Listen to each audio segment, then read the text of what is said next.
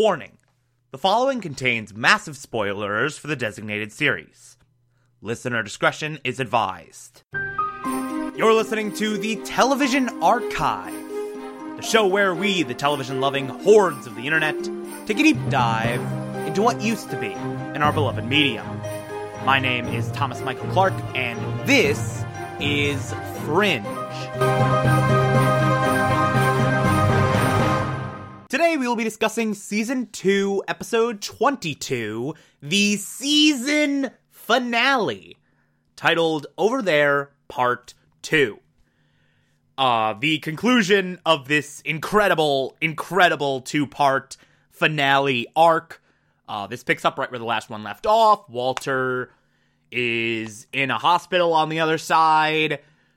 He's in danger. Olivia and William Bell have to save him all the Cortexiphan kids are dead, so they don't have a way to get back. They have to deal with that as well, all while also getting Peter back. But before we get into any of that, I want to start off by introducing a brand new segment that I will be doing at the top of almost every episode of the show for the remainder of our discussion of Fringe. Things that are different. Uh, basically, so from this point on, Fringe does a lot, and I mean a lot of alternate world building.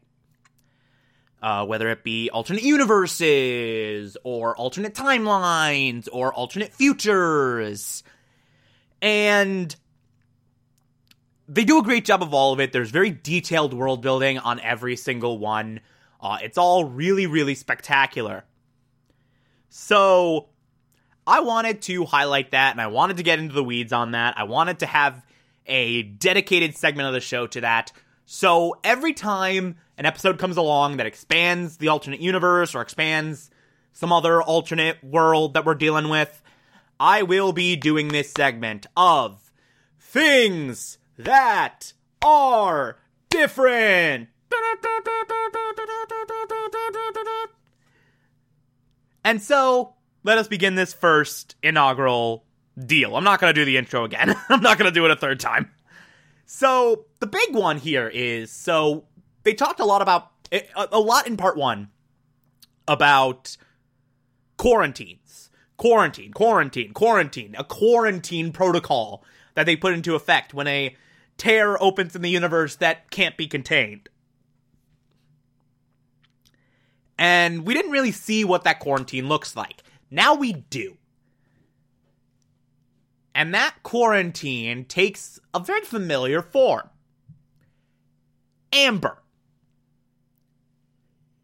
Which you might remember from way back in season 1, episode 3. This aerosolized deal that like crystallizes and creates this like suspended animation and is this like really cool and really dystopian looking thing. You have these entire segments of the world that are just quarantined off. Uh buildings, city blocks, entire cities almost all of Boston is a quarantine zone. Literally almost the entire city. And these amber spots keep like popping up and popping up and popping up and popping up. And it's insane. And it's like really incredible imagery to just walk by a like amber quarantine zone see people like right on the edge who are just like running for their lives and got caught in the spray, got caught in the crystallization. It's amazing. It's really, really, absolutely fantastic.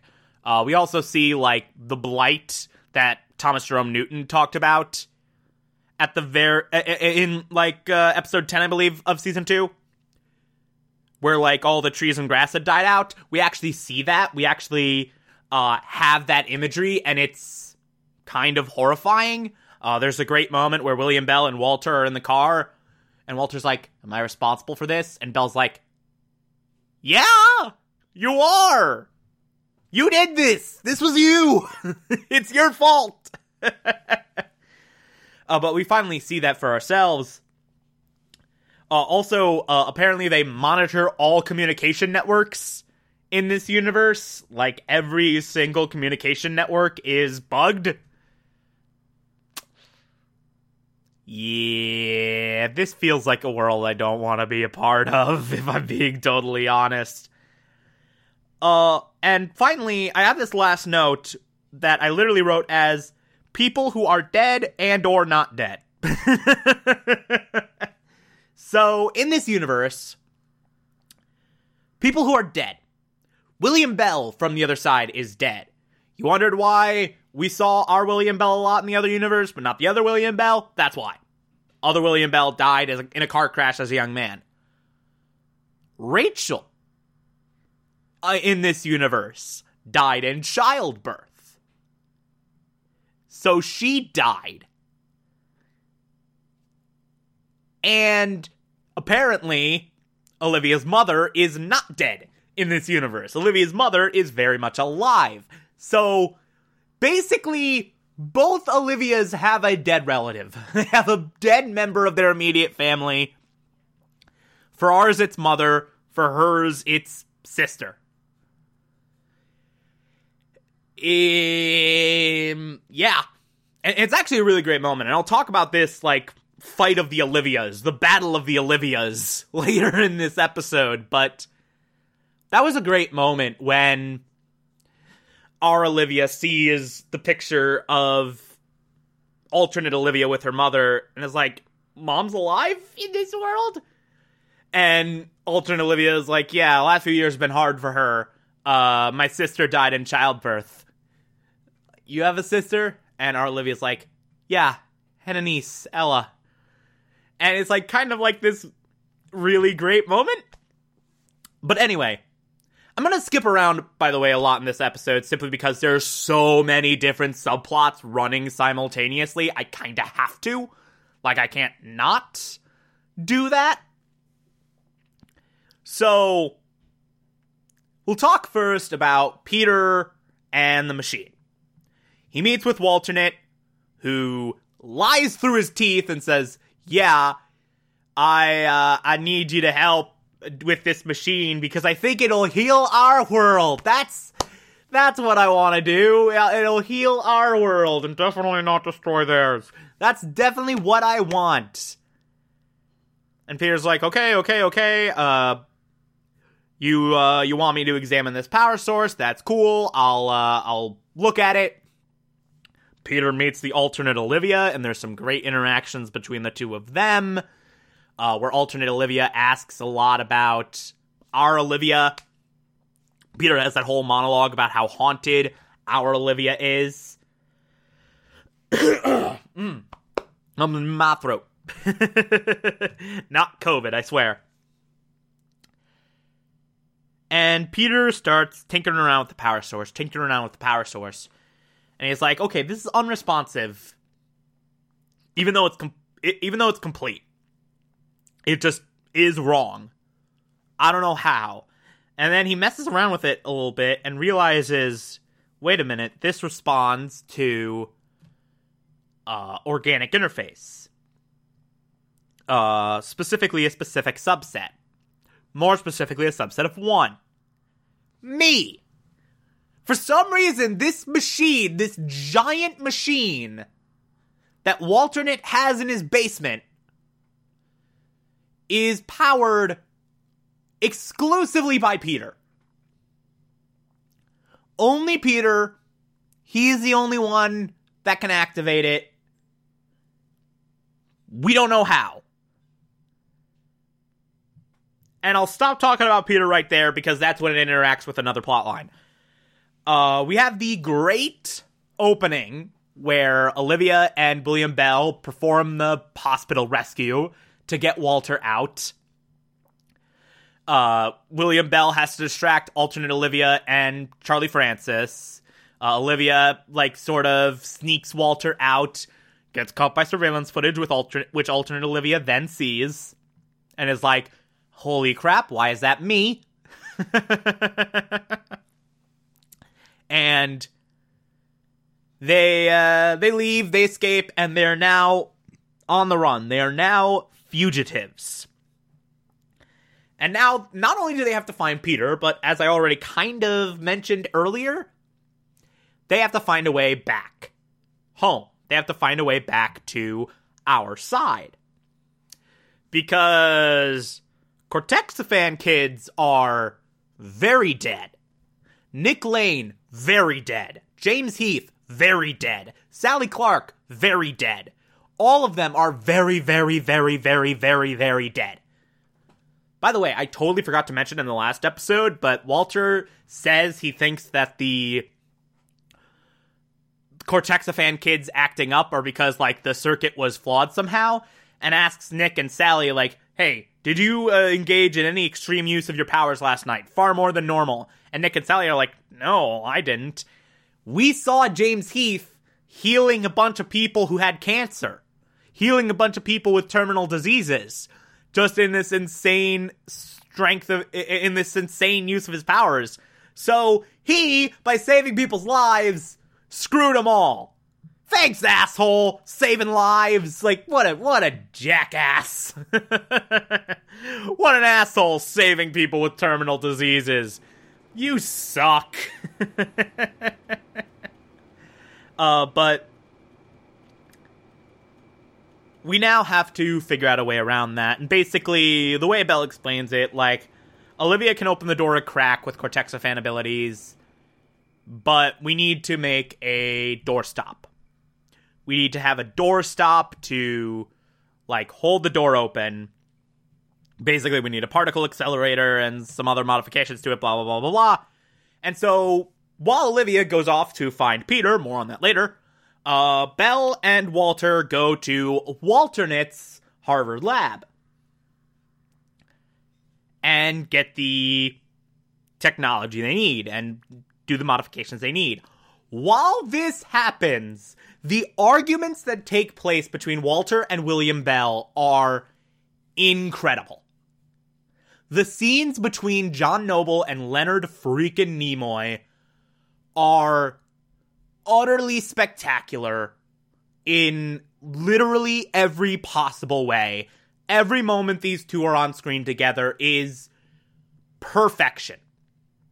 And by the way, I love that moment when William Bell first when William Bell first rolls up in the car and is like, "Hello, William, Walter. I see you've aged. It appears I'm not the only one." it's just like the passive aggressiveness on both of them. uh, but they get into this massive argument in the lab, and so much is brought up. Uh, Walter, like, is mad that William Bell made Massive Dynamic while he rotted in St. Claire's and finally gets that frustration out. That's been building for quite a while now. That has been building in the background for a very, very, very, very, very long time. Unleashes all that. And then, like, William Bell brings up, like, hey, uh, I came here to prevent a war that was started by you. and Walter's like, oh, don't, don't come at me with that. You say you're here to stop a war, but really you're playing both sides. And Walter drops some knowledge that he had not told anyone before. He tells William Bell, I know you're responsible for the shapeshifters your design signature is all over them. And William Bell's like, yeah. So, in order to keep tabs on Walternate, I had to remain useful to him. So he made the shapeshifters to be useful to Walternate. And then, the inevitable. I know what you did to me. I know you took out pieces of my brain. You robbed me of memories of my wife, of my son, of my past. I love that line from freaking Walter John Noble. Oh my god. The like the pain and horror and anger he is just unleashing on William Bell is oh, it's something special. This whole scene is perfect. It's amazing and I love it and it's why Walter is such a perfect character. It's great. It's all great. But they're eventually able to find what they're looking for and do the modifications. William Bell keeps dodging the question of why'd you remove pieces of my brain? Why'd you remove pieces of my brain? Why'd you remove pieces of my brain? And Walter is also like, yeah, but like, okay, we have this doorstop, but I don't think Olivia is powerful enough to open the door on her own. And William Bell's like, leave that to me. While all this is happening, Olivia is turning over every stone to find Peter. Her solution is to ambush yeah, is to ambush her alternate self and get her to lead her to Peter. So we have this amazing standoff that's so well done.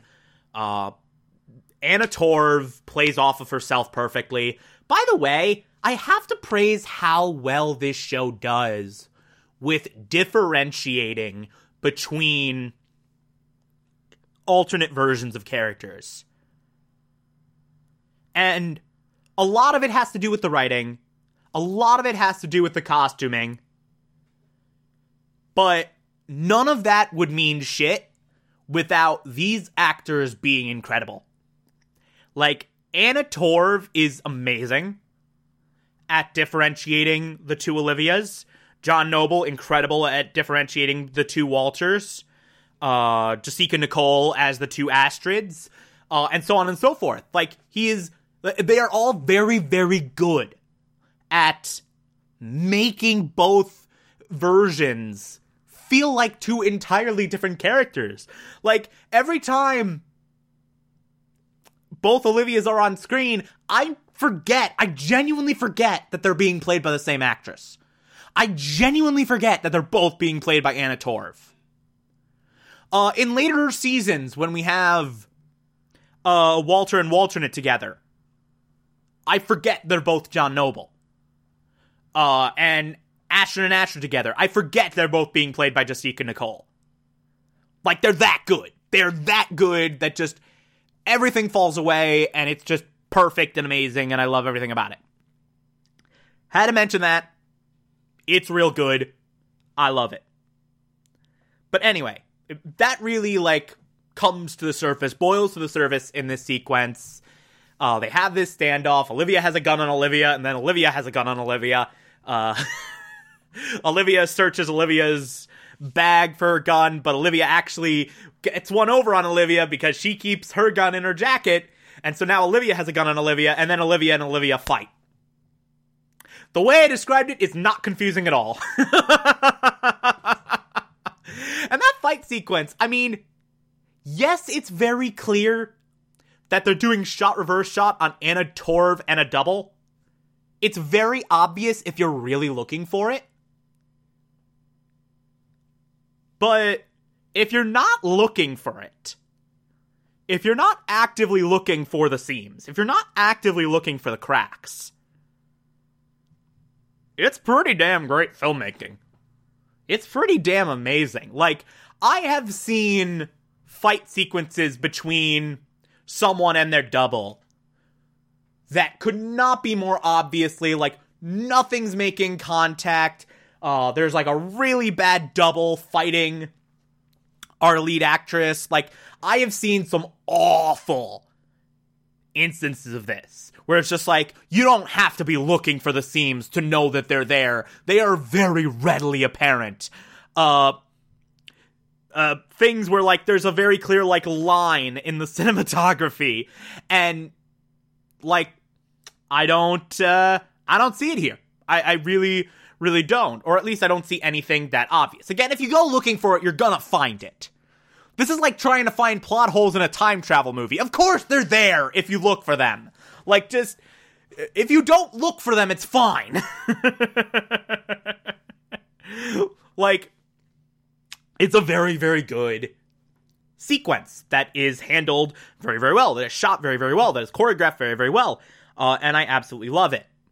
Now, eventually, her plan to have uh, alternate Olivia lead our Olivia to Peter, that's completely gone. Uh, she has to knock out and tie up Olivia, uh, alternate Olivia, and then take her place. So, like, she dyes her hair red, does the bangs.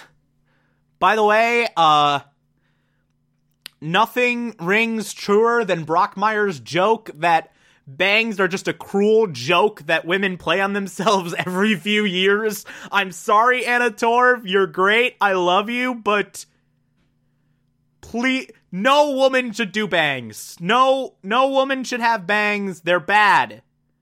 You can do better. I'm not even like criticizing you. I'm saying like you look. I don't care what you look like. You're better than bangs. every woman, every single woman on the planet is better than bangs. That is my hard line in the sand. you can do better. Uh, but anyway, she disguised herself as herself, and this is gonna get very confusing, and meets our alternate Charlie. And I love my favorite thing in this episode is people from our universe meeting the alternate Charlie and just not knowing what to say for a second. This happens with Olivia, it happens with Peter. Like, they both see alternate Charlie and are like, uh, uh, Charlie, Charlie, hey! Like, just, like, weird for a second. But, alternate Charlie comes, they go over to Peter Bishop because Olivia's like, hey, the secretary wants us to move Peter Bishop. By the way, Peter Bishop's kidnapping apparently a very famous case in this universe. So once this gets out, Peter's gonna be a freaking celebrity. Uh, and I love the scene where they're riding over and Charlie, alternate Charlie, gives a very similar monologue to what our Charlie gave in the pilot of how like we don't know what we're doing, we're not properly briefed, we're obsolete. Like he gives something not word for word, but very similar. And you can kind of see Olivia go, Yep, that's Charlie. you can kind of see Olivia have this moment of recognition of like, Yep, that's definitely a Charlieism. Like the alternate Charlie so the same thing as uh, our Charlie. Great, awesome. And then we show up at Peter's. And Olivia goes in and is like, hey, Peter, listen, we have to move you. Uh, I was given this paper by a friend of your father's, an observer. He said to tell you that your friends are here and they're going to save you, and then knocks out alternate Charlie. And then when Olivia's like, "Hey, Peter, it's me," and Peter's Peter's just like, "Yeah, I figured that out." like she lost all form of subtlety the moment she stepped into that apartment, and for very good reason, by the way. But yeah, Olivia shows Peter this drawing of him destroying the world, and Peter's like, God damn it, Walternate lied to me. And now has to deal with, like, he's been separated from his father, his real father, without even knowing it for his entire life. And now come to meet his real father, and he's a goddamn monster. Arguably more so than our Walter and we get this great heart to heart between Olivia and Peter where Olivia's just like listen I've been thinking I I've been rationalizing so many different reasons that you had to come back to fight the shapeshifters to take care of Walter to save the world but really like just I want you back because you belong with me. And there's this like great romantic moment. They kiss. It's lovely. It's wonderful. And then Olivia convinces Peter to come back with her. So then everything converges at the Opera House. Walter and Bell with their little doorstop, Olivia and Peter, and then also Fringe Division because uh, alternate Olivia contacted Walternate and she got free, and now they're tracking our Olivia, and they uh, they found him at the opera house. They found us at the opera house. So Walter and Peter are inside setting up the thing. Uh, Bell and Olivia are out holding off Fringe Division. Bell has these like really great advanced weapons that he hasn't even given Fringe Division yet. Uh, like the 77 model gun and like the phosphorus grenades and it's this great like awesome sequence and then Olivia and Broyles both get a communication on their little earpieces. Alternate Olivia and Broyles both get communications on their earpieces and are like, "Yes, yes, okay, yes, sir, okay." Uh, and we don't know what their orders are, but they got orders. And there's this great moment when uh, Olivia tells William Bell to look out as another Olivia shoots. We hear a big explosion outside, and then William Bell wakes up with Olivia standing over him saying, like, hey, uh, I used a grenade. Everything's on fire now. I think we're good. I think everything's fine. And then we go in ready to cross over. And it's at this point William Bell reveals his contingency. So, William Bell is at this point very unstable, to say the least. He is massively, massively, massively, uh, screwed up on the atomic level.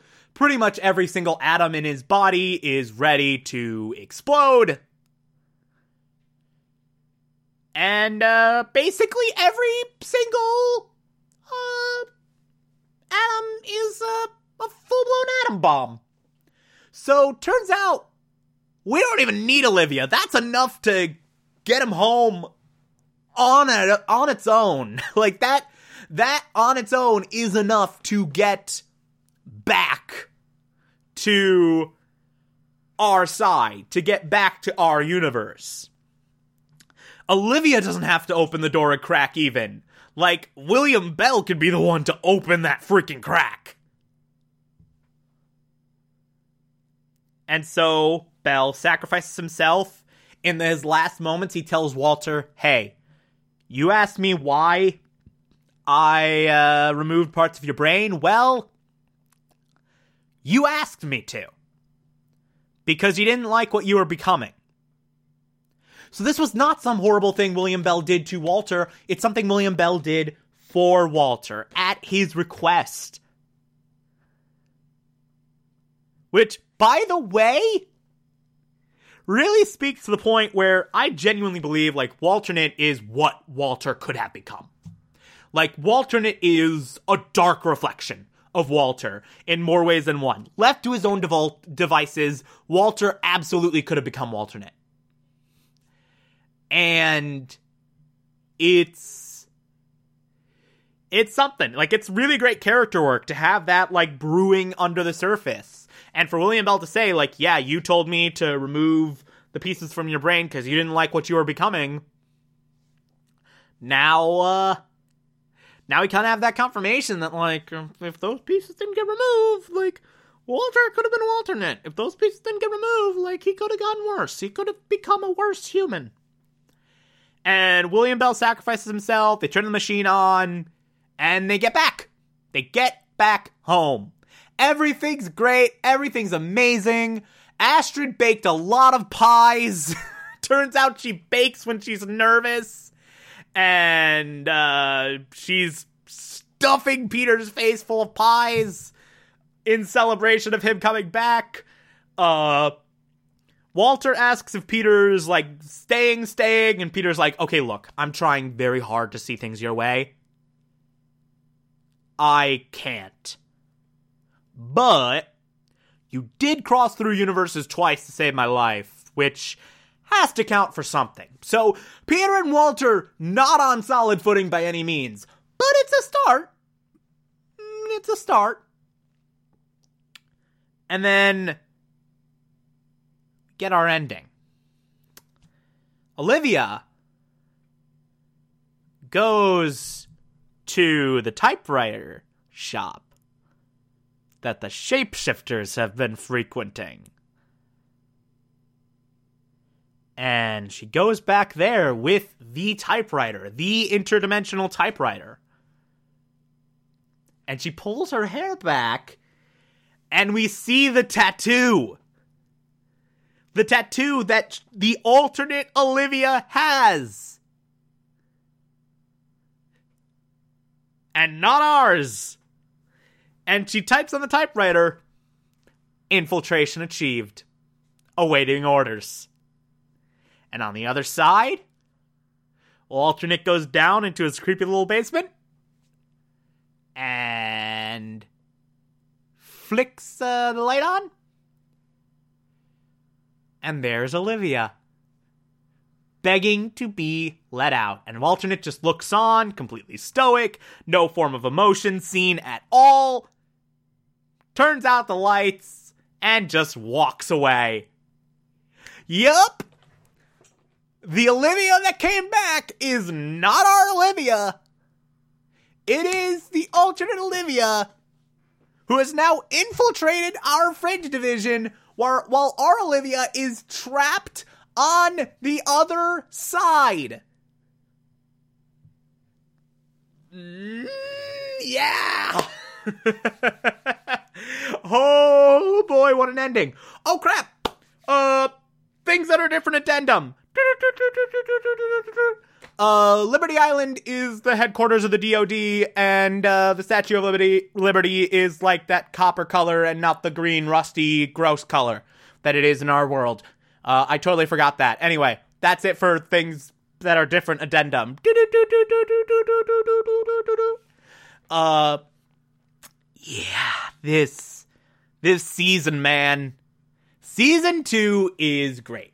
Like, I honestly think season two is when Fringe went from like a really, really good, really, really impressive science fiction procedural to a truly brilliant masterwork. Like, this is where Fringe became something special. This is the season where Fringe, I think, became something truly unique, truly magnificent, truly incredible. I love everything about it. Uh, it opened up the world to alternate universes very well. It kicked off this war between alternate universes that, oh boy, is going to continue into season three. Jesus Christ, you don't even know. And it's amazing. Uh, season three might just be the best season of Fringe. It's between that and five for me it's fantastic, and I'm very, very excited to get into season three. I'm very, very excited to talk about the roller coaster of emotions that is season three. It's it's incredible. Honestly, season three is when I started to realize this was one of my favorite shows of all time. Season three is what made me realize wait a minute, this is my favorite thing. So you're not prepared. For those of you who haven't watched this show before, maybe you're watching for the first time along with me, you are not prepared for season three. You're just not. It's uh it's incredible. It's really, really, really, really, really incredible. Anyway, uh, if you like this, favorite the podcast, anchor.fm slash TV archives so that you can be here every single Monday through Friday as we go through every single episode of this and other shows. And you can find it on pretty much whatever podcatcher app you prefer. Feel free to call in as well. It's simple as just push a button on the Anchor app. I'll play those on the show from time to time if you feel so inclined to send those in. Follow me on Twitter and Instagram, TomTom4468, and support the show. Patreon.com slash Thomas Clark. Pledge a dollar a month. I appreciate everything you get through there. If you become a patron, you can also get access to the Television Archive Supplemental, which I'll be putting up there once every month. Or, if that's not work for you, you can also support the show directly via Anchor. I appreciate that as well. Uh, tomorrow we will be discussing season three, episode one. Talk to you then.